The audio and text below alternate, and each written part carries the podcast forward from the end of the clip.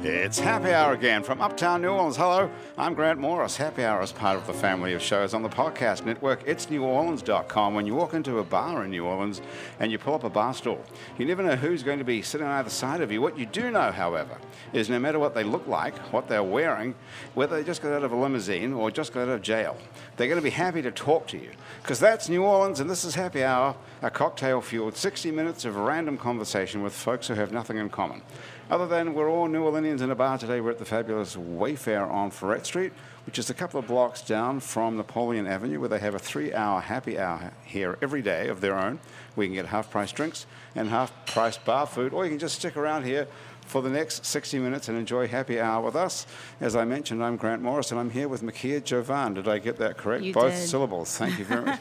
Makia Jovan is a New Orleans musician. Who's what, how would you best describe yourself if someone asked you? What do you have to say when people ask you, what kind of music do you do? I think I sing soul music. Um, I'm Okay. an emotional soul singer. An emotional soul singer. That would be horrible if you were an emotionless soul singer, wouldn't it? Is there such a person? Oh, have you been on Frenchman? Really? That's where they all hang out? Who is the most emotionless soul singer in New Orleans that you could point to? I have no clue. You don't want to say, I know. No. All right, well, what about deferring to your attorney, Tony Anona? Tony Anona's here. Hi, Tony. Hi, how are you? I'm very pleased to meet you nice to meet you. because I know your brother. Yes, you do. Your brother Vince owns Wayfair. He does. So there's only so much we can say about Wayfair today. Only so much. we love Wayfair, to tell you the truth. You're not a part owner of this whole place, right? um, no, I'm, I don't know. Yes. Was that? Is that? Yes, you are. I mean, we're, we're kind of a family Right. run business, I guess, in Right. so many words, but I don't, I don't make any of the executive decisions. What? I so did pick the paint on the wall. You picked this color. like How the would you colour. describe this as turquoise? Uh, yes, turquoise, sky blue. is it? Sky, no, it's not Behind sky you is blue. a little bl- more Oh, sky. it's a different color than I'm Yeah. Mm-hmm. looking at over here. Why do you have two different colors? That is two. That is sky blue and that is turquoise. So Yeah. we're both right. Dimension. Why? I, I don't think I have dementia. Talking of which, my doctor is here, Dr. Charles S. Corpru III. Wow. The Hi. whole- The whole name. How about that? Well, I have it written down here. now, what are you a doctor of? Not medicine, I assume. No, no, I have a PhD in psychological science. Psychological science. Well, we've got it all going on here today. Yeah, no What doubt. is what is that psychological science? Uh, the study of the uh, mind and uh, behavior. Simply. I haven't ever heard the word psychology and science used next to each other like that. I don't think. Have you, Tony? And you're a lawyer. Psychology and science. Psychological science. I don't know. Yeah, most people, you know, when they say psychology is pop, uh, but Yeah. there is the a science base behind it. So Well, I guess there's- neuroscience. oh, you're a new, you're not a neuroscientist. not a neuroscience. I'm a developmental psychologist. So we do a lot of study on how we get to be who we are in life. What factors led you to be who you are? Do people want to know that? Yeah, no doubt, I do. I think I do. Do you? Do, you do? Makia, what would you like to know? You want to know how you just- got to be where you are today? I'm looking forward to the conversation continuing and you telling me. what- I'd, I'd love to know why you want to know. Why do you want to know who you are today? I What would think, that tell you? well, I have an idea of who I am today, but sitting across from a psychologist, it's kind of, I'm curious to know what his analysis is. Hmm. Okay. What's the first question then, Doctor? Where are you from? I'm from New Orleans. Oh, there we go. I- I- That's all you need to know. No, no. It, you know, the next question is where'd you go to high school? Of course. McMaine, McMaine and Noka. Oh, I got you. I got you. That's why you are so talented. What does that tell you about? I mean, everybody asks that question in nuance because it pegs somebody about what kind of person they are. It does. And um, But so, but you're a psychologist. You're a professional. What is it telling you about? well, you know, it, I'm not from New Orleans, and so the interesting thing when in Virginia we ask where you go to school, we're talking about college. Right. But New Orleans has a way of you- where you went to high school indicated a lot about class. Well, because we don't Absolutely. breed people who are smart enough to go to college, so we don't worry about that. school here just means high school. Right, e- e- exactly. but I mean, there is that that level of class that if you went to a certain high school, it meant something. It means a lot uh, different whether you went to Jesuit or you went to Newman or you went to McMahon. And we Exactly. peg someone. Where did you go to high school, Tony? Uh, St. Mary's Dominican. Dominican. I'm being pegged. Yes. Exactly. What does Exactly. that tell us about you? I don't, I don't know. Someone's calling your child's who is it? Anyone? I have no clue. I don't answer Don't numbers. answer. If you don't know who it is, don't pick up. No. I have some very successful cousins that went to Dominican. Okay, great. So, At least someone's and- successful. Is that, is that an outlier in your family success? Or? Um, No, no, no. How do you know that? But look at her. I mean, Why? Because she, she walked in, she let her know, let us know about her presence. You can tell success is a part of who she is. Does that come from your family, though? I am successful because of Charles and Bertha Corcoran, no doubt. Charles II. Charles the third, yeah, exactly, Charles okay. Jr. Okay. And are you successful because of your parents, Makia? I'm successful because uh, my parents decided to separate. So you're successful despite your parents. No, actually, my mother and father are amazing, but I think um, in terms of being brought up in a two parent home, I haven't had that experience. But I think uh, because they were mature enough to separate, um, I'm successful. I Which don't one of have- them did you end up with? My mom. Okay. Mm-hmm. And what do you think would have happened if they'd stayed together? I probably, I probably would be in somebody's church right now, um, singing, which is cool, but it's not the path that I wanted for myself. That's interesting. You think if your parents had stayed together, you would end up in the I would have needed a church. lot of prayer. And as it is, you've risen above prayer and you don't need God or Jesus or anyone oh, else. I do, I do. I just, I, I can expand my myself beyond the confines of, of a sanctuary. I can say that again. I can expand myself beyond the confines of a sanctuary can of just one building. Do you write your own songs? I do. That sounds like a lyric from something. No, it just, it's your, your You're a- energy. I'm just feeding off of all of you right now. You can expand yourself beyond the confines of a sanctuary. That is almost like poetry, isn't it, Doctor? It- it is. It's Corporal. beautiful. It Yes. is. The third. Yes. So who was the first Charles Corporal? I don't know. Um, I didn't. know- I can't say that. I don't know. I never met him. Um, he died before I was born. Okay. He was your grandfather. He was my grandfather. And they're all from Virginia Beach? All from uh, all from Virginia, all from Virginia. either Norfolk or Chesapeake, Right. Virginia. Okay. Well, how'd you get here? School. School, exactly. I went to Tulane to get my PhD under the direction of Dr. Michael Cunningham. Do we know anyone know Dr. Michael Cunningham? I do here? not know. No. Amazing Sounds man. like a really smart guy. he is. he, he is ten times smarter, maybe hundred times smarter than I will ever be. Well, how many times? Hundred times. 100 times. Yes, That would give him an IQ of what, a thousand? maybe so. He, he's a Unlikely to be He is true, a but anyway. brilliant, brilliant You're man. almost as poetic as McKee. So, McKee, you have a pretty good idea about what who you are, of your sense of your own self, then already by the sound. of it. I guess so, yeah. I think uh, we're all evolving, so I know who I am right now. Would you go? I would you feel like I go- should have smoked before I came. Do you smoke a lot of weed? Because most, mostly we Today would smoke, be the day, though. We usually smoke a lot of weed before we come on the show. Normally, actually, Charles, are you a big proponent of weed smoking? Uh, I allow. Professionally. I not allow. I am a proponent of whatever makes people healthy and happy. Okay, Exactly. Tony. What as a lawyer, I guess you can't say. Well, I plead the fifth. I think you'd that have would to be- go to another state where it's legal to do that. I Okay. was in Denver a, a couple weeks ago and stayed at an Airbnb, and the owner monetized everything in the apartment and the weed. How did that work? I mean, you could just, uh, it was really interesting. You could take a little check sheet, say, you know, I smoked a blunt, and put the $9 in, in the That's nine envelope. bucks. $9 for, uh, for a blunt, and uh, go about your merry way. Did It's like you a do it? mini bar No. for weed. E- exactly. idea. E- e- exactly. You know, and they had um, edibles. No, I don't partake, but. Uh, I'm it- scared to do that whole edible thing. Oh, yeah, no doubt. I mean, I don't mind doing it myself if I made my own stuff, you know. But buying it at a shop and swallowing something, You don't know. I'm what's in scared to there. do that. That's what everyone's doing now, though. That's the best. Well, it's it's strong, It is. dope. Exactly. but, but you don't know what you're doing. And then instead of just like uh, with smoking weed, you can put it out, or you can put it down if you're feeling Can too you? high. Once you once you've swallowed one of these edibles, I don't know what happened to me. Once you swallow one of these edibles, you're gone for, you know, four, five, six hours. Yeah, no doubt. wandering around Denver. I mean, who needs that really? So Charles, it says here that um, that you're the owner or the or whatever it is. Are you the president or something of something called What's Your Revolution? Yes, yes. So It's a co- it's a consulting. It's a, uh, It's a psychological consulting. business. yes, it's a racial equity and social justice consulting firm. Hang on, you have to slow that down. Racial equity and social justice. It's Yes. funny that you should say that, actually. It's not that funny, I suppose. Because I'd never heard that term social justice until this week. Really? It- it's Mm. What all do you take social justice to mean? uh, the ability for everyone to have the life that they would like to lead. Okay. And so, no matter uh, no matter the amalgamation that you are, you have the ability to thrive in your context. Hmm, isn't that you also known as America? Hmm.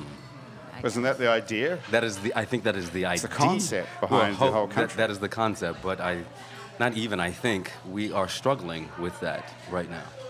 Right. And so, uh, Lady the- Liberty in her blindness, uh, she's peeking around and saying, "Hey, what's going on in my country?" Yeah. But the word social justice doesn't pertain to the justice system. well, it can, uh, because we think about, we know that in, in Louisiana we incarcerate more people Right. than any other place in the world, and we incarcerate more people for uh, non-lethal crimes than any other place in the world. We're And back to so- the weed again. Well, yeah, back to the weed again. I- exactly. And so, how do we use our justice system to be just? well, we have an attorney sitting right. Right, e- exactly. I don't, I don't know if I think the legal system is just at all. I, I mean, How do you justify being a part of it? I think, well, from from my perspective, I think you're innocent until proven guilty, and I'm part of trying to defend against that. You know, defend against an unbased claim or a crime or you know allegation, any of those things. You know, What do you think about a system, though, that asks people to tell the truth, the whole truth, nothing but the truth, and then everyone pleads not guilty and you hire a lawyer to try and prove whatever it is you want to prove, whether it's true or not? It the has nothing to do state with has it. to prove it. So it, you know, it's not my job to prove What do you do? Are you a defense attorney? I- I've done criminal defense, yeah. And so, and when we're talking about a justice system in that way, you know, not just like bringing a civil claim, but defending yourself against a crime that somebody thinks they can prove against you. I mean, we know that our system is corrupt, right? I mean, But suppose I am charged with a crime and I didn't do it for real. yeah. But all I've got standing between me and going to jail or worse is you. Well, I mean, that I hope I can do my job. I mean, But I mean, suppose you're not very good.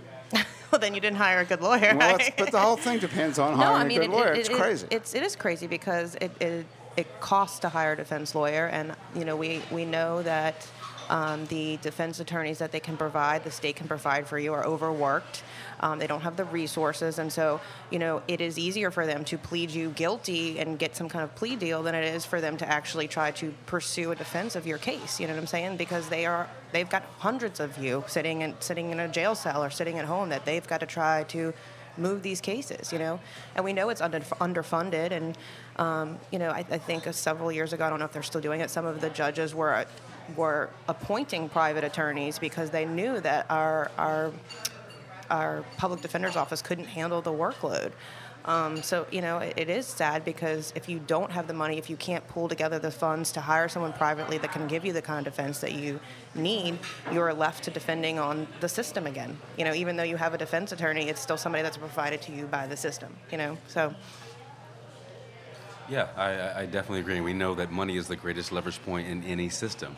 Um, and we've seen people who have the means get off who may not have, who may not uh, or should not have gotten off, and people who are innocent. And, and we see, we know with the Innocence Project that we have here in Louisiana, who men who have sat in jail for decades. Um, who then were exonerated uh, after evidence, after the means were actually provided for them to be able to exonerate them and give them their lives back. So again, I go back to means. Money is the greatest leverage point in any system, um, and we, it goes back to that social justice. How do we ensure that means are provided or opportunities are provided for people to have means to be successful in life? well, everybody wants to get their hands on more money. I- I- e, exactly. That's what it comes down to. Exactly. So when you say, "What's your revolution?" What is that referring to? How do I get more money? No. Well, it, it depends. It depends. Everybody's revolution is different, and so that's why I think What's it is. your revolution? Oh boy. My revolution right now is for me to be the healthiest version of myself each and every day, and so that I can be a beacon of light uh, for those who are struggling to find the, the healthiest version of And do themselves. I have to be, afford to be able to pay you? No, you do not. I we can, don't. be, we can be friends and have a good, t- and have a good time. How are you making a living out of this? What's your revolution? Uh, so the consulting firm, uh, the radio show that I have, the Right. What's Your Revolution radio show, uh, Which is on WBOK. it's on WBOK, um, and so it's a great time. I bring people from all over the country uh, to talk about their revolutions, uh, and it's uh, it's my passion, it's my joy, it's what I love to do Right. each week. It's really, I've heard your show. It's really uh, uplifting. Is that the word? It's motivational. It's inspirational, is Thank the word you. I'm looking I appreciate it. I'm very for. You're a grateful and very humbled. inspirational broadcaster. Thank you. I was hoping appreciate you'd like take it away here today and go crazy on one it. of No, these no, rants no, of no. yours. I, I'm enjoying being your guest. So, but s- I always think when I listen to your show, though, that, that it presupposes that everybody's unhappy. no, I don't think that. I, I think that we all are on a journey to find something that is That's greater. what you were saying. We're all evolving. Yeah. Yeah, a- and, and so, you know, it's interesting. I was having a conversation uh, about doing the work and what does that mean for people? Uh, and being frustrated and having conversations with people who are not consciously doing the work on themselves. It's hard because when you know that you're doing work, you want people to be in that with you. But, But if they're that's what not, I'm saying. That presupposes that everybody has to improve constantly. Well- Can't we just be happy with who we are? well, I hopefully, mean, yeah, can we? yeah. Can we? I don't know. You know? Are you happy with who you are right now? I, I, I like what both of them are saying. It's constantly a, a sh- a daily, you know, effort. You know, I mean, Do you sometimes feel that you have, need to improve constantly? I think everyone has room for improvement. Do you, McHugh? I do. So I'm just alone in this. I think if we all just accepted ourselves for who we are, we'd all be perfectly happy. I think that's a balance, though, accepting where you are at the moment, but not getting complacent and Okay. trying to work towards. Okay. improvement. Well, complacency is n- not regarded as a positive virtue, but why not? Uh, if you want to be really zen about it and accept things as they are, that's cool. But like for instance, I'm working on my punctuality, and today I was barely there, and you were like just right on time. If I had just settled into that and been like, well, you know, I always make it just right on time. Eventually, people get annoyed and They do. won't and it's call a me for very podcast anymore. interesting- Charles, what is the deal with punctuality? It's a cultural thing, I think. Is it? You know, it's a New Orleans thing. I realized that, you know, in New Orleans, I can get away with being late. Yeah. But when I go to see my clients around the country, I'm always early because that is not something that most people tolerate. But in New Orleans, you can walk into a meeting like, hey, how you doing? Great to see you. Well, and I- everybody's like, okay, great to see you, Charles. I'm very Mm-hmm. interested in the psychology of punctuality, actually. 'cause I have never heard anyone talk about it, but it pisses me off because people are. I I figure if you can be late, you can be on time. Right. What, why are people late? Again, I go back to context and culture. I know why I'm, I'm Why are you usually like late. McHugh? Um, What is it? anxiety. I, I Really? talk. I have to. There's a whole lot of uh, inner monologues happening before I even step out of the house. So In what sense? You have social anxiety? absolutely. Um, just uh, what am I gonna wear? Um, I didn't realize that I was gonna. This was lining up in a moment where I decided not to drink. I haven't been drinking.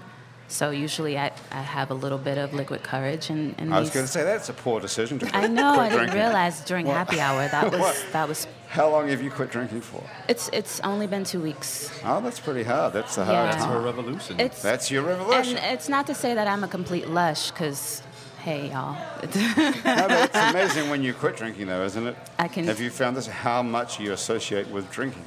yeah, I didn't realize we Yeah. do a lot in New Orleans. Like Yeah. I went to um, the museum the other day, and usually I, I have a cocktail, and it's like, what do you do? What do you do when you're when not you're not drinking.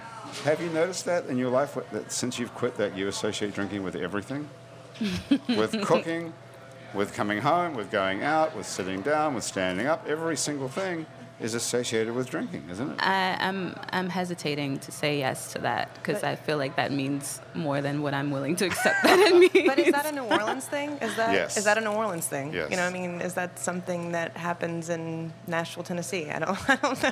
You know, I don't know. I don't think so. I think it happens in New Orleans. Yeah. You go to other places and people don't drink all the time everywhere. When you go to someone's house or you go out or you stay home or you're by yourself or you're with friends, whatever it is, whatever the occasion in New Orleans is, is a good time for a drink. Well, that's the thing. There's always an occasion. Exactly. always, Festivals. always something. Yeah. Does it, do you find that, Charles? I, I mean, yes. I mean, I'm thinking, okay, it's happy hour. I'm gonna have a drink. Uh, I'm- I'm, ha- not on my you're in a- show. you're in a bar. this is a bar. exactly. Yeah. It's the end of the day. We're having a good time. A little cocktail. But you link punctuality, Makia, to the fear to fear of showing up. For me personally, I, yeah. So if you had, if you lived in a perfect world where you could do whatever you want, you wouldn't show up anywhere ever. I would take my time. I would, I would really take my time. In the perfect uh, situation, I think it would be a more organic, tribal like Hmm. lifestyle, and not. I wouldn't even have clocks. Okay. But you'd have to be on your own because everybody would be. How does it work in a society with no time? I don't know. Would that work? Sounds like fun. It does. Does it? Sounds like It less does. stress. It does. If we had no time and we didn't have to be anywhere at any particular point, I mean, could um, we having actually a survive with other schedule- people? Having a schedule and not um, necessarily being on the clock is two different things. I think like waking up when the sun is out and getting your work done and being home at a certain time is nice and appropriate and healthy. But in terms of like having cer- certain things carved out throughout the day, and also like I'm an artist, I don't have a nine to five or anything, so You're a I don't know musician. this world. Are you uh, are you writing during the day? I am, So you write during the day and you perform at night. and You have- also do you have a right at night. schedule? Do I have a writing schedule? or Yeah, just do you have a, like a, a performing schedule or a writing schedule? Um, so I have two weeklies that are concrete. Um, Blue Nile on Sunday nights and uh, 3090 on Thursday nights with a band called Smoke and Bones. Blue Nile is uh, with my band, so it's a, a different So you vibe. have to show up on I time have to show for up. these gigs. Uh, we got to talk to Jesse at Blue Nile about how, how successful I am. But I start around 7.30-ish That's hell. and end around 10-ish. and do you have stage fright I do. every night? Not every night. Um, it depends on how my day has gone. I- Like I said, I have a whole lot. I have a whole. So how do you Regimen. feel about? Do you have like you have a regimen of preparing yourself to get up on stage? Mm-hmm. Wow, you're like well situated to be a drug addict or something. That's how you start out, right? That's terrible. Isn't that right? I don't know. Isn't that how all these famous people started out having terrible drug problems because they had stage fright? oh yeah, I think you're right. Billie Holiday, I think. And you know what? That's why I take um, I take breaks with drinking. This is very hard Right. for me right now. Is it? You're freaking me out. you She's are. giving, you- she's giving you that look. Uh-uh. Brian. I'm sorry. Hey, listen, can I talk you into singing something? Have you guys? Have Right you guys after heard? that? I know. I was wondering how to segue into that. Have you guys heard Makia's stuff? I have not. Oh, you're gonna get a shock of your of a lifetime when you hear what you can do. That's the funny thing is sitting here talking to people, and you don't know what they do, and everyone knows what you do because it's the same thing you do at work, right? You sit Right, around talking to exactly, people. Everyone knows what you do because it's Tony. You're a lawyer, and you sit around talking. This is what I do for a living. I sit around talking, and then you turn over here to Makia, and suddenly it's a whole different thing. Hmm. Do you want to play something, or do you want to perform something? Oh my goodness. We can do it either way. Perform. Perform. um, I can I can uh, do something a cappella. Okay, that'll be fantastic. Like right now, right this. Yeah, do you want a minute? Do you want to get a minute to get used to the idea? Uh. Um, yeah. Do you want Can me we to talk ask- about some other things? Sure thing. Okay. What do we ask Tony? Come up with a question for Tony, and I'll ask it.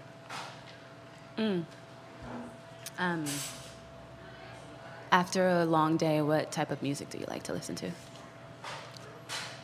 I- I would say it depends. What kind of day? I- I- yeah, I, Uh-huh. I guess it depends on the day. I don't know. I, I have a really eclectic, very weird taste in music. I like very old things. I'm not very hip into anything new. Like you know, anything that's like new on the radio, I have to kind of like be like. When's the In the last car to time? hear it? when's the Yeah, last like time- somebody has to, I like, was gonna play it say, when's for the me. I'd last be like, time you "Oh, I listened really to like the- When's the last time you listened to the radio? Is that- I couldn't tell you. I, I you go. yeah, I don't. I don't listen to the radio. Do you listen to the radio, Charles? Well, you're on the radio, of course. I do. Um, Do you listen so I to listen. music I, lis- radio? I do listen to WBOK. Uh, but there's no music on WBAK. uh, sometimes. So sometimes there's a little bit of music, but But not really. That's Not not, a really. music station. No, do you it's- listen to music? I do, but not not the radio too much. What do you Uh, listen to? Spotify?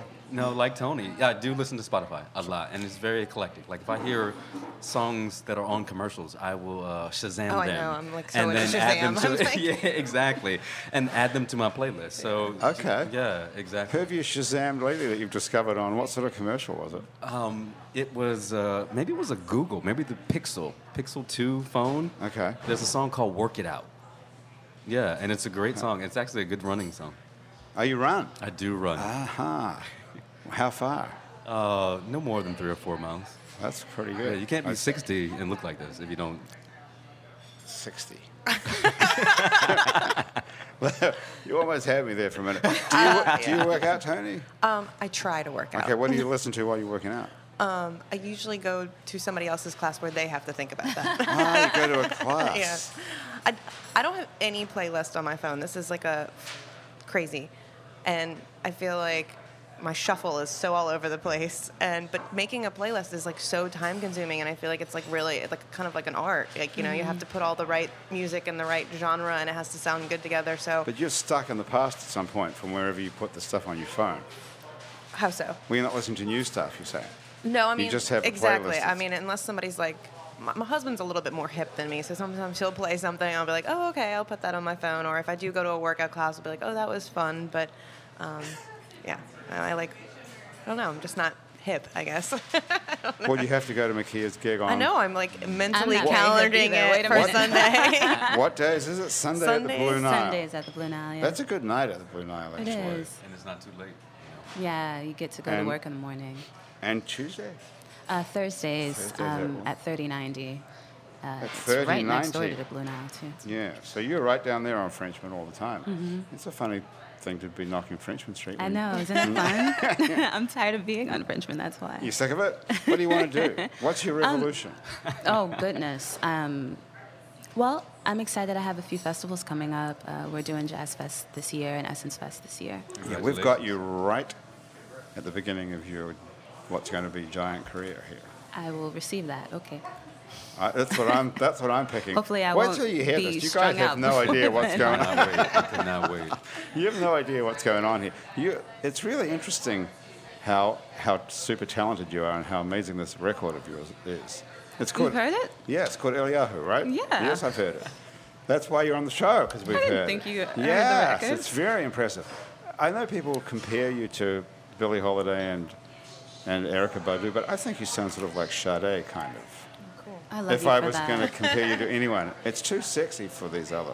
I appreciate that. I, I love Sade. Thank you. Me too. I love what you're doing. So what's go- so you're playing Jazz Fest this year and Essence Fest, which are both huge, and this is just the beginning of your career, right? I mean, you're pretty young. Still. Yeah, um, it's the beginning of people recognizing that Yeah. I'm here. Right. I've been on Frenchman for about eight years, so we've been there a long time. I started off as a duo, uh, jazz set, like happy hour set, Right. and um, ended up expanding the band and doing the Sunday night slot. It's funny how this overnight success takes such a long time. Eight years on Frenchman Street. Holy shit. Now, do you understand why Yeah, no wonder you I'm ready to go? hate it. It's time to move on. Yeah. It really is. Okay, have you warmed yourself up to doing something for us?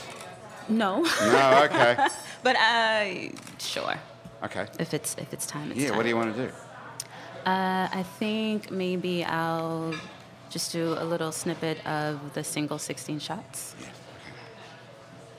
I think it's appropriate um, since you're a lawyer and we talked about uh, incarceration and social injustice.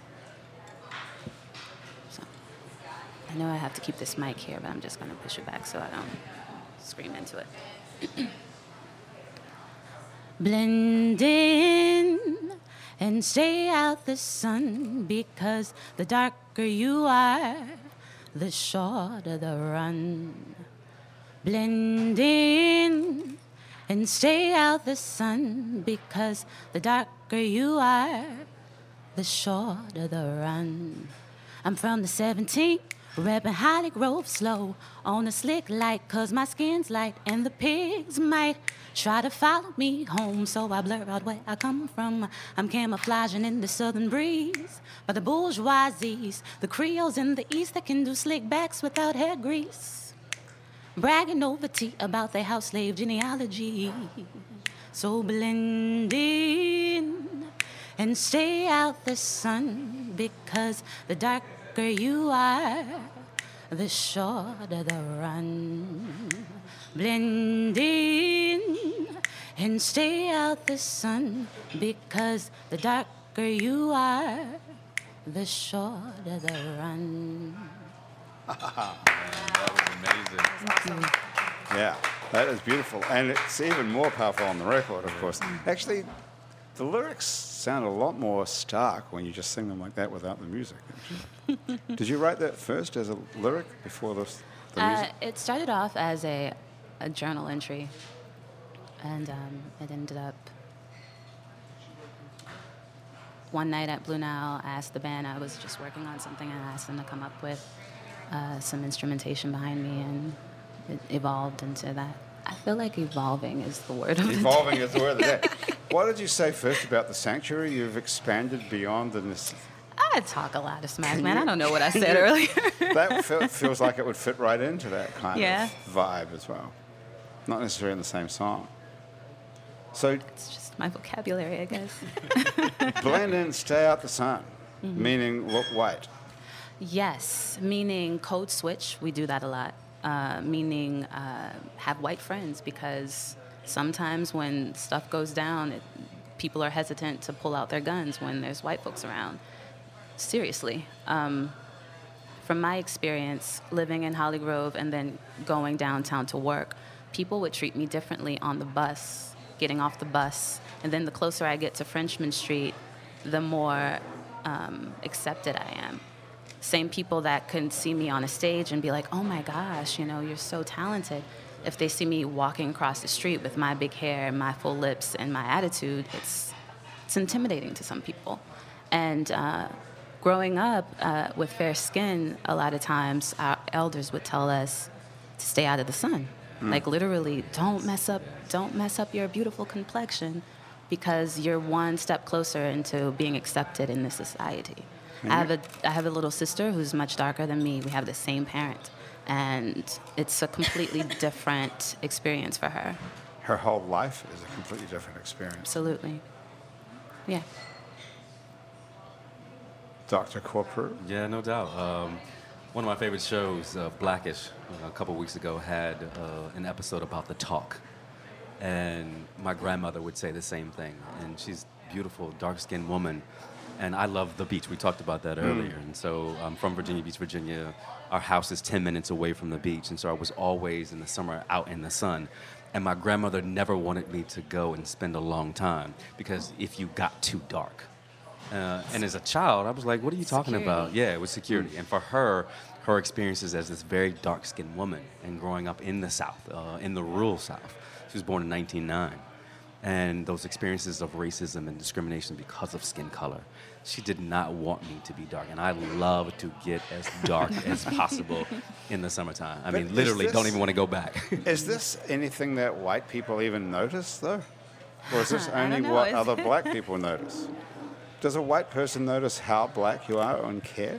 Oh, I think I think there's something internal that they notice. You think so? I think so. I you think, think, the average white person has got a gradation of blackness just like black people? I think this is maybe more of a black thing. I think when we talk about colorism, it's more of a black thing, the way we treat each other. Yeah. But I definitely think the softer your hair is, the the fine like Yeah, but- people notice my hair and my my uh, my style. I stand out more to most white people this way than Hmm. I would if I straightened my hair and I came in in a business suit. I would I would be less threatening. Maybe um, today because I decided to wear this flowy What dress made or you whatever. choose this when you were at home today?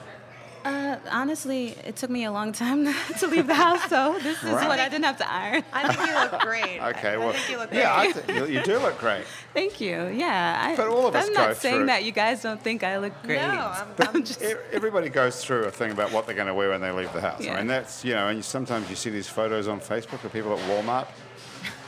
You know, those people that And they don't- People of Walmart, you wonder how could anyone ever look at themselves in the mirror and leave the house looking like that. But everybody makes a decision about what they look like. Mm-hmm. So worrying about what you look like before you leave the house is not abnormal, I have to tell you. I don't think. But I'm wondering. I think that's perfectly normal, isn't it, Charles? As a psychologist, everyone looks at themselves in the mirror and goes, "Shit, can I really get away with this?" I, I, I don't like to say everyone. I mean, Well, there- okay. But I don't, mean, It's you, normal. there's a population of people who think about that. don't we all kind Uh, of dress the part though i mean i I have to dress like a lawyer right i'm Right. a lawyer i go to work every day you get to dress like an artist i mean i think that's awesome because sometimes i hate putting on dress pants or a suit or i'd love to just go- wear jeans or a nice flowy you know what i mean like we, aren't we all kind of dressing for our profession maybe or for how we want people to perceive us you know and and part of that is a reflection of our profession you know and It I can agree, be. Uh, but yeah, I do yeah, yes. change my style more, not just. Exactly, you're right. I dress according to how I want to be perceived. And so, in certain spaces, when I want to be perceived as non threatening, that's where this all comes into play. And how do you get to be perceived as threatening exactly?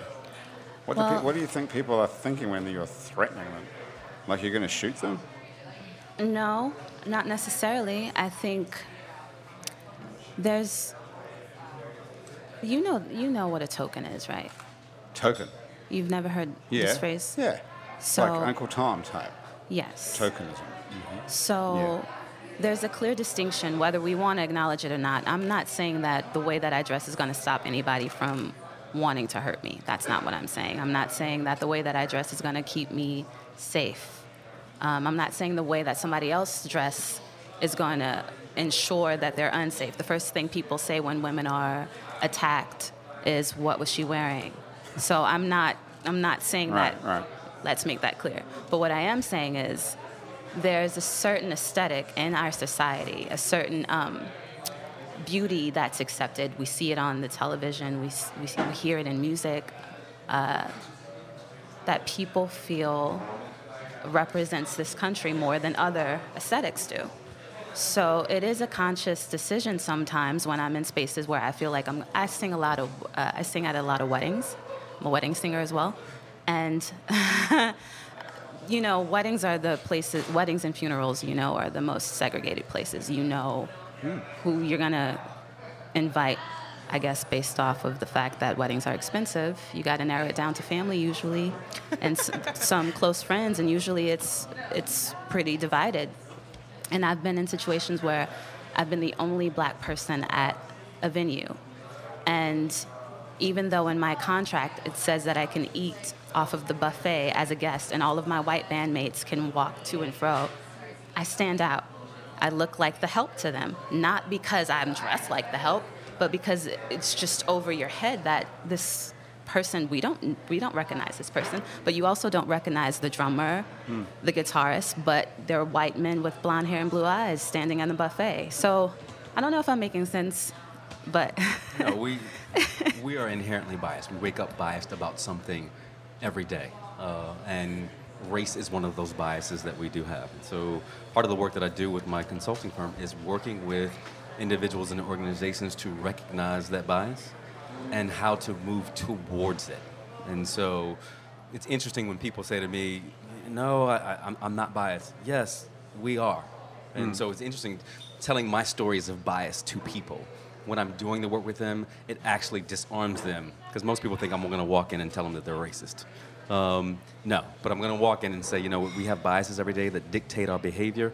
And so if I don't have a suit on, I thought about that today. I, you know, I'm dressed like this, and I, I do dress like this most of the time. Thankful to Hmm. You my dressed father. sharp. Thank you. Sharp thank you. looking. Th- That was because of my father. My father got up and my father was a principal, was a principal. He got up with a suit every day. So that's what I saw. Right. But I was like, I, I've got something athletic to do right after this. So I was like, I could go in a sweatsuit and a hoodie, but I was like, that's not going to be indicative, or Right. people are going to perceive, well, that's not Dr. Corporate. So that's something that I have to think about every day as I'm going out into the public. How am I going to be perceived? But these things that you're talking about, that you're both talking about, and you're talking about too, Tony, is what you're wearing, is you, you're, you're wanting to satisfy other people's expectations. no. No, not- sometimes I'm it's wanting to forced be on safe. you too. yeah, e- exactly. I So you want to th- avoid as much conflict as possible. Okay. Especially so you think in if work you're going to environments. blend in, which is what you Mm-hmm. said in the song, right? Blend in, otherwise you're going to What are, what are the lyrics? Blend in, stay out the sun, because the darker you are, the shorter the run. Right. In other words, the shorter the run in life, are you going to be more likely to be shot? Yeah. You think about w- the shootings that have happened in our country. Uh, many of the men have been large, dark skinned men.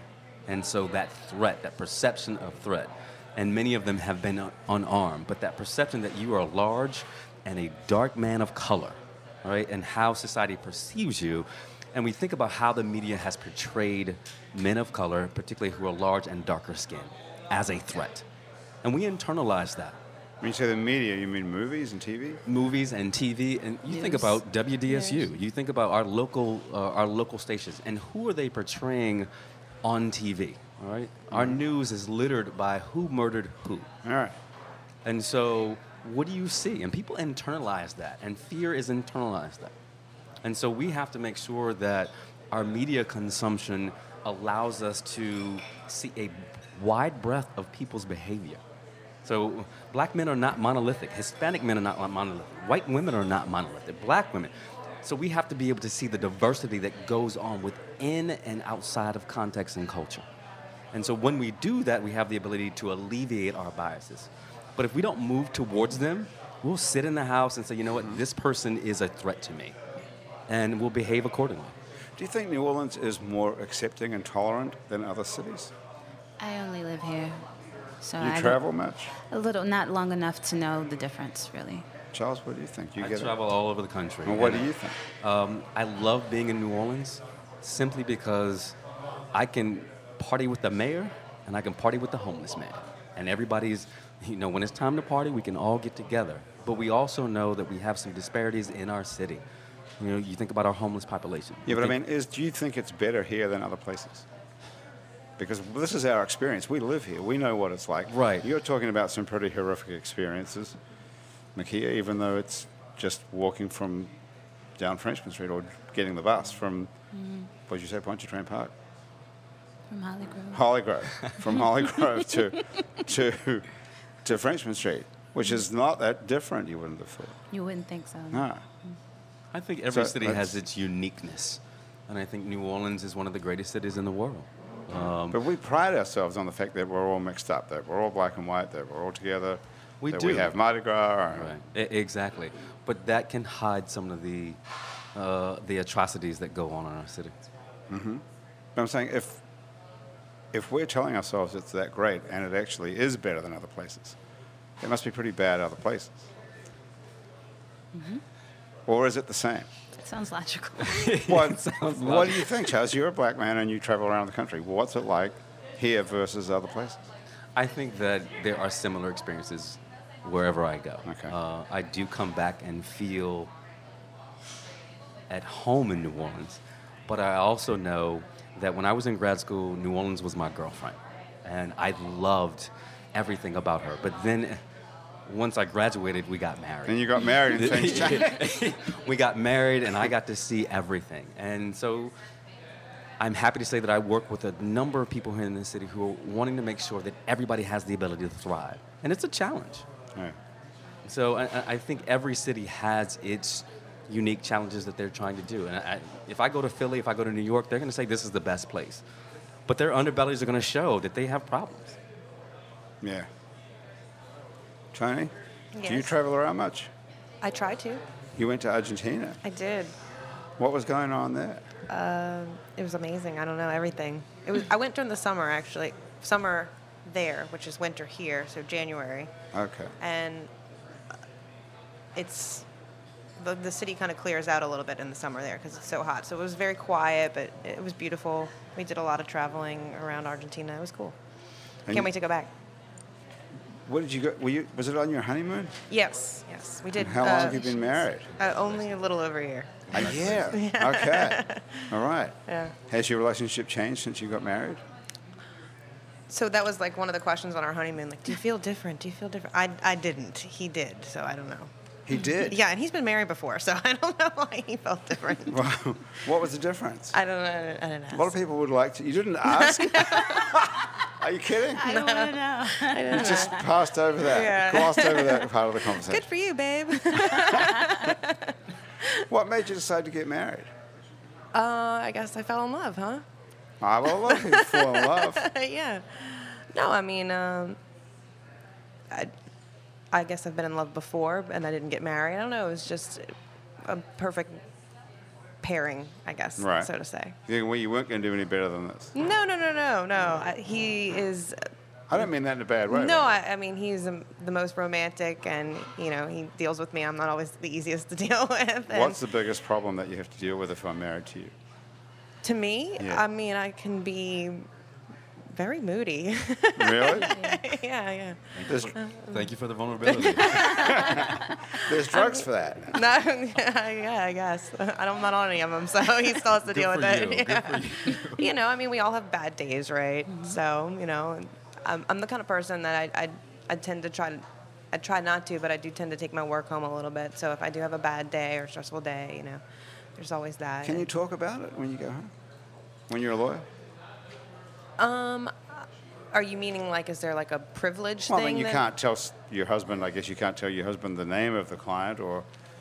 No, and I, I Any- deal with a lot. I do a little bit of personal. I do a little bit more personal injury now than I do criminal defense. So a lot of times it's the defense attorneys that I want to smash their head in.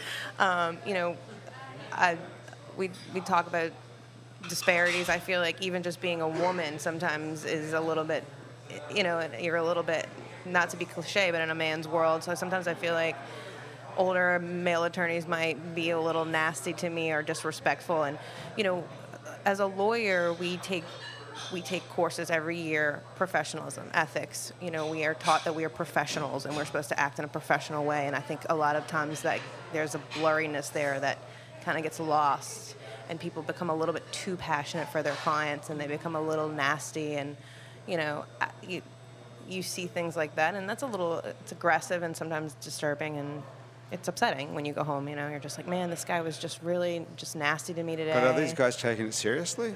Or are they just. no that's that's that they are 100% But they really hate you or are they just well pretending? to- in a, in a personal injury aspect i represent clients that are injured or hurt in an accident or uh, in whatever capacity and a lot of the times we're perceived as me and my clients as liars we're lying about the injury or You're how, just how- trying to s- yeah we're get just, money you out know, of- so it you know they they're very righteous in what they're they're defending because we're all lying where none of us are telling the truth you know Well, this is what we all think about the law, though, the justice system. I don't know about the other two people sitting at this table, but pretty much everybody thinks that lawyers are making it up. Don't you guys? That you'll say anything. you want you want to You're- offend me I- People generally believe that lawyers will say anything, and that's why lawyers have a bad reputation. But I don't. I don't believe that. You know, I don't. you don't believe that, I and you're a don't. lawyer. You're not making it up at all. No, I. I mean. You wouldn't tell a lie for your no, client. I'm not. I'm not trying to lie for my clients. I don't think my clients are liars. You know, I mean, if they're hurt, why? are- Why? Why would you lie about it? You know. Because people want to suck money out of the system, and it's in all insurance companies, and no one's actually suffering. Well. it's No not- one really has to pay any money because we're all paying for the insurance, and it's all just a big game. You know, but people do get really hurt. You know what I'm saying? Yeah. And you know. It is something that can affect you forever, or for a little bit, or however. You know, I mean, it, it, it is. But Reality. everybody's sort of used to these gigantic billboards with Morris Bart and Michael Hingwood. You know Michael Hingwood, the Czech guy? Do you know him personally? I don't know him personally. No. But you know any of these guys? Personally. Hmm. Put the Womack on them. Do you know? I, I them? don't know them personally. They wouldn't know me. I, I mean, I, Well, no, but you know them. Any of I these? know their billboard. I Me know, too. But I mean, yeah. you don't know them. You don't hang out with these people. No, no, no. Okay. Are you open to having a, a commercial of your own and having like a, a little jingle? that Yes. Let's write one. Yeah, let's let's do it. would be fun. I don't know. I'm, you know, I You've got a great name, Arnona. Couldn't you work that into something? Give me a minute. It's such a great name, Tony Arnona. Thank God, you. that's got doesn't it say a lot?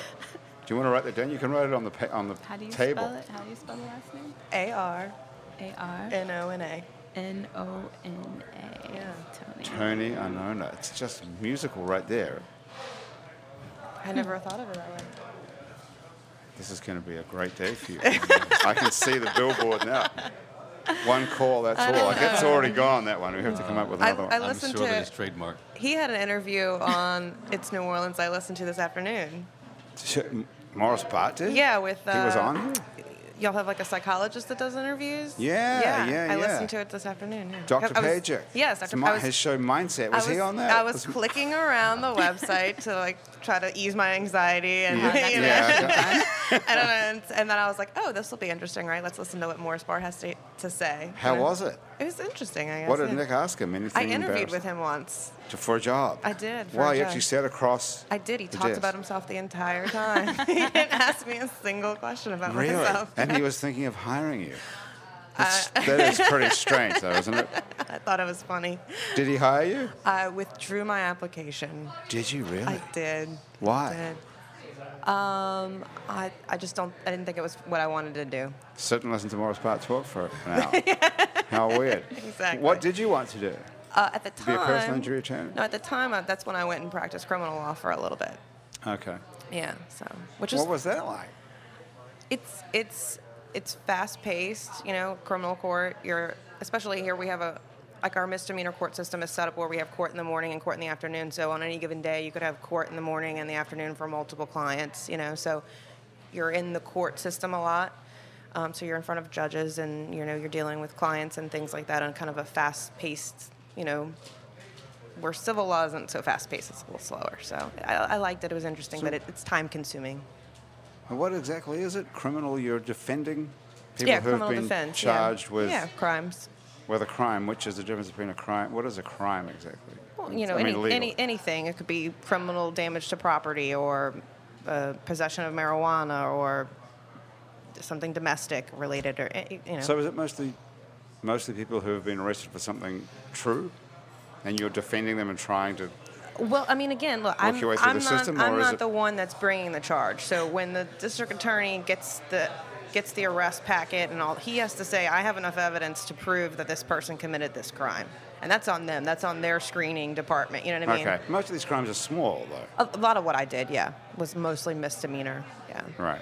So, So a crime and a misdemeanor are the same thing. Hmm, yeah, it's just a different. I didn't know. Mm-hmm. Like this. a- Did you know that? like a Charles? Hmm. I felony- thought they I- were I two did different. know A that. I felony did and a know that. misdemeanor would be the. A felony and a Yeah. misdemeanor. It's Actually, okay, all right. Did you know that, McHugh? No, me neither. And- Okay, how's it going with the jingle? Uh, it's- I'm not, I'm not Nothing. coming up with anything. Nothing. That's usually how I feel about it. Blank. What would you like the jingle to say, Tony? What what, what are we going for? I don't know. What what are the qualities that someone comes to look looking for you? And we're looking for a lawyer. And I mean, you. I think the qualities that I bring to the table versus like the Yeah. bigger firms is like I do try to have a, a good communication with my clients. Like I, I do. I'm not there all the time. Like right now, I'm here, but you know, I do try to get back to people and actually talk to them. I'm not trying to like push them through to like a secretary or somebody because like people come to me with their problems. You know, if you're hurt, if you've Right. got someone that died, if you have a crime that you're facing, that's a very real problem for you. You know what I'm saying? Even though you're just one of my clients, for you, that's very, it's very focused for you. So. it's personal. yes, it is personal. How about so. that? It's personal. Tony, I know. No, you're shaking your head. No good. You, I thought that you- was a good you've slut. given me the challenge to to rhyme with the last name, so Oh, it has to rhyme. Oh, I hadn't thought necessarily. about rhyme. What rhymes with unknown? E? You must have thought of that. I, I don't know. You've never thought about what rhymes with you. I guess I've never thought about mine. either. What rhymes with corpora? Have you ever thought about that? No, I've never thought about that. Good for you. Good for you. Good for you. Corporate, it's good for It's you. good for you. but why does it have to rhyme? Why does unknown have to rhyme with something? Um, Put the good. Womack on him doesn't rhyme with anything. yeah. Well, I was really thinking in terms of uh, the jingles. Like, what's what's the other guy? Chip Forstall. Chip He does does it Forstall. all. He does it all. Sasha Mazakowski does that. I one. know, and also pretty good. Um, Don't accept- Tanya Boyd Cannon and uh, someone else. I don't Yeah. know. that's like a coveted little. That's a thing good in the gig. city, the Chip yeah. Forstall gig. Is that right? Yeah, I guess. That must pay pretty well. What is the jingle though? Do we remember it? Doesn't, I just thought it was uh, he takes care of it all, Yeah. and I He think takes they care of added doesn't he have a bunch of musicians? That, yeah, yeah, Exactly. Yeah. Yes. He's But what really- about Juan LaFonta and Big Frida? Like that's a Uh, whole bounce song. That's a Have good you one. heard this? No. It's hilarious. He That's just, good. He just posts. Have you seen his new billboards? They're like that art comic, like Oh, yeah, very, yeah. Mm-hmm. Oh yeah, that guy. I yeah. have seen those Yeah. billboards. Well, have you got a campaign in mind? I don't. I He got Big don't. Frida to do those things with him, didn't he? yeah, that's what I was yeah, just that's saying. impressive. Yeah, yeah, yeah, yeah. Okay. You don't Hey, need listen, it, we have by to the get way. out of here in a few minutes. So You don't need before- Before we go, we have to go through a couple of little bits and pieces, like where we can find you, for example. Okay. Makia. And we have to learn how to spell your name. M Y K K I I A A. J O V A N. Jovan. Is that your real name? Yeah. Okay. Okay, so where do we find you? Blue Nile on Sundays. Blue 7:30 Nile to on 10. Sundays. Where is it on Thursdays? Ah, 3090. 3090, I don't know what. Yeah. And then, but more to the point, Jazz Fest and Essence Fest. Do you know what day you're playing? Uh, the first day of Jazz Fest. Okay. I'm not quite sure about Essence Fest yet. What time are you on? Early, so get there early if you guys Okay, come. early on the first day On of the Jazz Congo Fest. Square stage, yeah, I'm Oh, the first, cool, all right. first act. Well, congratulations. That is Thank you. really exciting, So actually, appreciate isn't it? Thank you. Are you excited? That's going to Yeah. be a day when you have to start I'm drinking gonna drink. really early. No, You'll have to start drinking first thing in the morning. no. I'll, that gig. I'll- hopefully, I'll still be sober by then. When is that? April? 27th. It's 27th not too of far away. April. Yeah, Mm-hmm. I can do And that. what are we up to now? It's only March. Yeah, are you going to try and s- not drink at all till then? I'm gonna see how far I can go. Yeah, why not? Yeah, could always You come can back always and have a start cocktail again. with you. yeah, you can always pick it up again. Yeah. Okay. All right. So we'll look out for you. So there's, it's, but your website is makiajovan.com. Dot com. Oh, Are, are you on That's it. iTunes? Yeah, iTunes, Spotify, all that good Spotify. stuff. You can steal it anyway. Yeah, Don't worry about that. that's what everybody's doing. Yeah. Uh, like I said, Well, you get I don't something. Spotify. I don't radio. I'm very traditional. even I buy my stu- music. Yes. You do. Yeah. You still buy music. I still buy music. Thank you. well, you're it. You're the last person left on earth that's still paying for music. Uh, woohoo. Well, I buy it too, but I buy it on Spotify, which means that you get paid practically nothing. I get to listen to you for nine dollars a month or ten dollars a month, and you probably make what nothing. I suppose. some some sense. I And think. strangely enough, that dude who owns Spotify is losing money by the billions. How's that? I don't know. I don't know how that's possible at I'm all. afraid to commit to Spotify. I don't, it's You like have a fear of commitment. issue. Now Trial. you're- Do a now you're trial, married, They cancel it before they charge you. I'll tell you something for a fact: music doesn't feel any different after you're committed to it. So keep you that in can mind. totally sign on to Spotify for nine ninety nine a month and cancel anytime you want. Do you get Netflix? I do Netflix. What's the difference? I don't know because I don't have cable either. Right, but I mean, why do you feel okay about paying for Netflix and not for Spotify? I don't know. You have to speak to Dr. Corpora about It's what we value. it. What's your revolution? I don't know. My revolution. You're going to have to, if you don't answer that now, you're going to have to pay for that to see Dr. You're right. in the next Coming out of my hour. pocketbook. Yeah. Yeah. No doubt. And Charles, no we can doubt. find you at WBOK, which is what, 13 something? Uh, WBOK 12:30 a.m. 12:30 a.m.. Wednesdays at 3 p.m. Right. And uh, you can go to my company's website, wyrevolution.com. WY as in what's your revolution.com. And Exactly. I would, if you like podcasts, because you listen to this podcast already, I would highly recommend you go listen to Dr. Charles Corpora's What's Thank Your you. Revolution. It's very interesting, even if you don't want to change at all. like you. Like me, I'm, I'm Exactly. totally happy to be complacent how I am, but I find it a really interesting podcast. Thank you so much to Basics Swim and Gym for making this show possible. We can get a full range of fashion, swimsuits, workout, and yoga clothes with style, including bikinis. One piece, do you like a one piece, Charles? Um, it fits perfectly on me. Okay, what about a cover up? you can get everything you need for the beach and pool at Basics Swim and Gym. It's right next to Basics Underneath, which is a lingerie store on Magazine Street, just near Jefferson Avenue. Thank you to, to Hangover Destroyer, the only all natural product medically proven to prevent a hangover. If you can go to the Hangover Destroyer website, it's hdestroyer.com, and write happy hour in the coupon code, you'll get 30% off of your first order of Hangover Destroyer. So, Makia, you too can see So the when, dawn. when you get back on the horse, Yeah. this is good for you. I'm sending you a special care package. And thanks to Louisiana Legs, where you can get workout and yoga clothes with designs that incorporate photographic art, like Mardi Gras beads, boiled crawfish, wrought iron in France, and caves in China. You can find Louisiana Legs on Facebook and Instagram, and you can buy Louisiana Legs on Etsy. And if you'd like to support our show, you can go to Patreon, P-A-T-R-E-O-N E dot com, and look for It's New Orleans Happy Hour. And for as little as $1 a month, which is about, mm, what is it, $12 a year, you can be a member of the Happy Hour family. You can get on the show and you can even push your own product or music on Happy Hour if you'd like. So go check that out. better It's than at the Spotify patreon. so we'll get that jingle together, and I'll get my And you twelve guys are going to have a jingle. dollars. You c- give us 12 bucks and we'll play you jingle every week There we go. on Happy Hour. Thank you so much for joining us. Tony Onona's been here. Makia Jovan's been here. And Dr. Charles Corporate. Thank you. Appreciate it. Thank you. I'm Grant Morris, and that's been Happy Hour for another week. Our show is produced by Graham DePonte. Our associate producers are Alison Moon and April Stolf, and our music director is Christian Unruh. John Valawai is our music producer, and Thomas Walsh is our technical director. Asher Griffith is our live Facebook feed director who's been putting this whole thing on Facebook Live. If you didn't see it on Facebook Live, you can go to our Facebook Live page or our Facebook page on Ritz New Orleans and take a look at it. Our fact checker and social media connector is Andrew Searock Searock, and he's away with bronchitis. Our theme music was written today and is being played right now by Mitch Foreman. If you'd like to be on our show, you can stay upright for about an hour while drinking or not drinking cocktails. Our address is on our website, itsneworleans.com. We can hear many other hours of happy hour we've recorded previously, along with some other shows we make here as well. Out to lunch with Peter Raschuti live from Commander's Palace.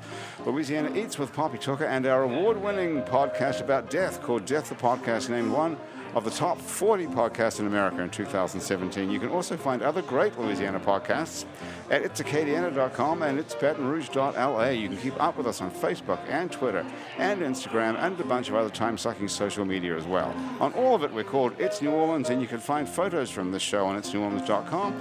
And on our Facebook page, the photos were taken today by Alison Moon. If you're listening to this on your favorite podcast app, which you probably are, thank you very much for subscribing to us. Take a moment, if you've got one, to rate and review us. That helps other people find us. Our show is recorded live today at Wayfair on Ferret Street in Uptown New Orleans. Happy Hours a production of INO Broadcasting. For itsneworleans.com, Andrew Duhon will actually be back here next week. For everyone around the table here at Wayfair and back at our office at INO Broadcasting, thank you so much for joining us. I'm Grant Morris. I'll see you back here next week for more happy hour. okay, everybody.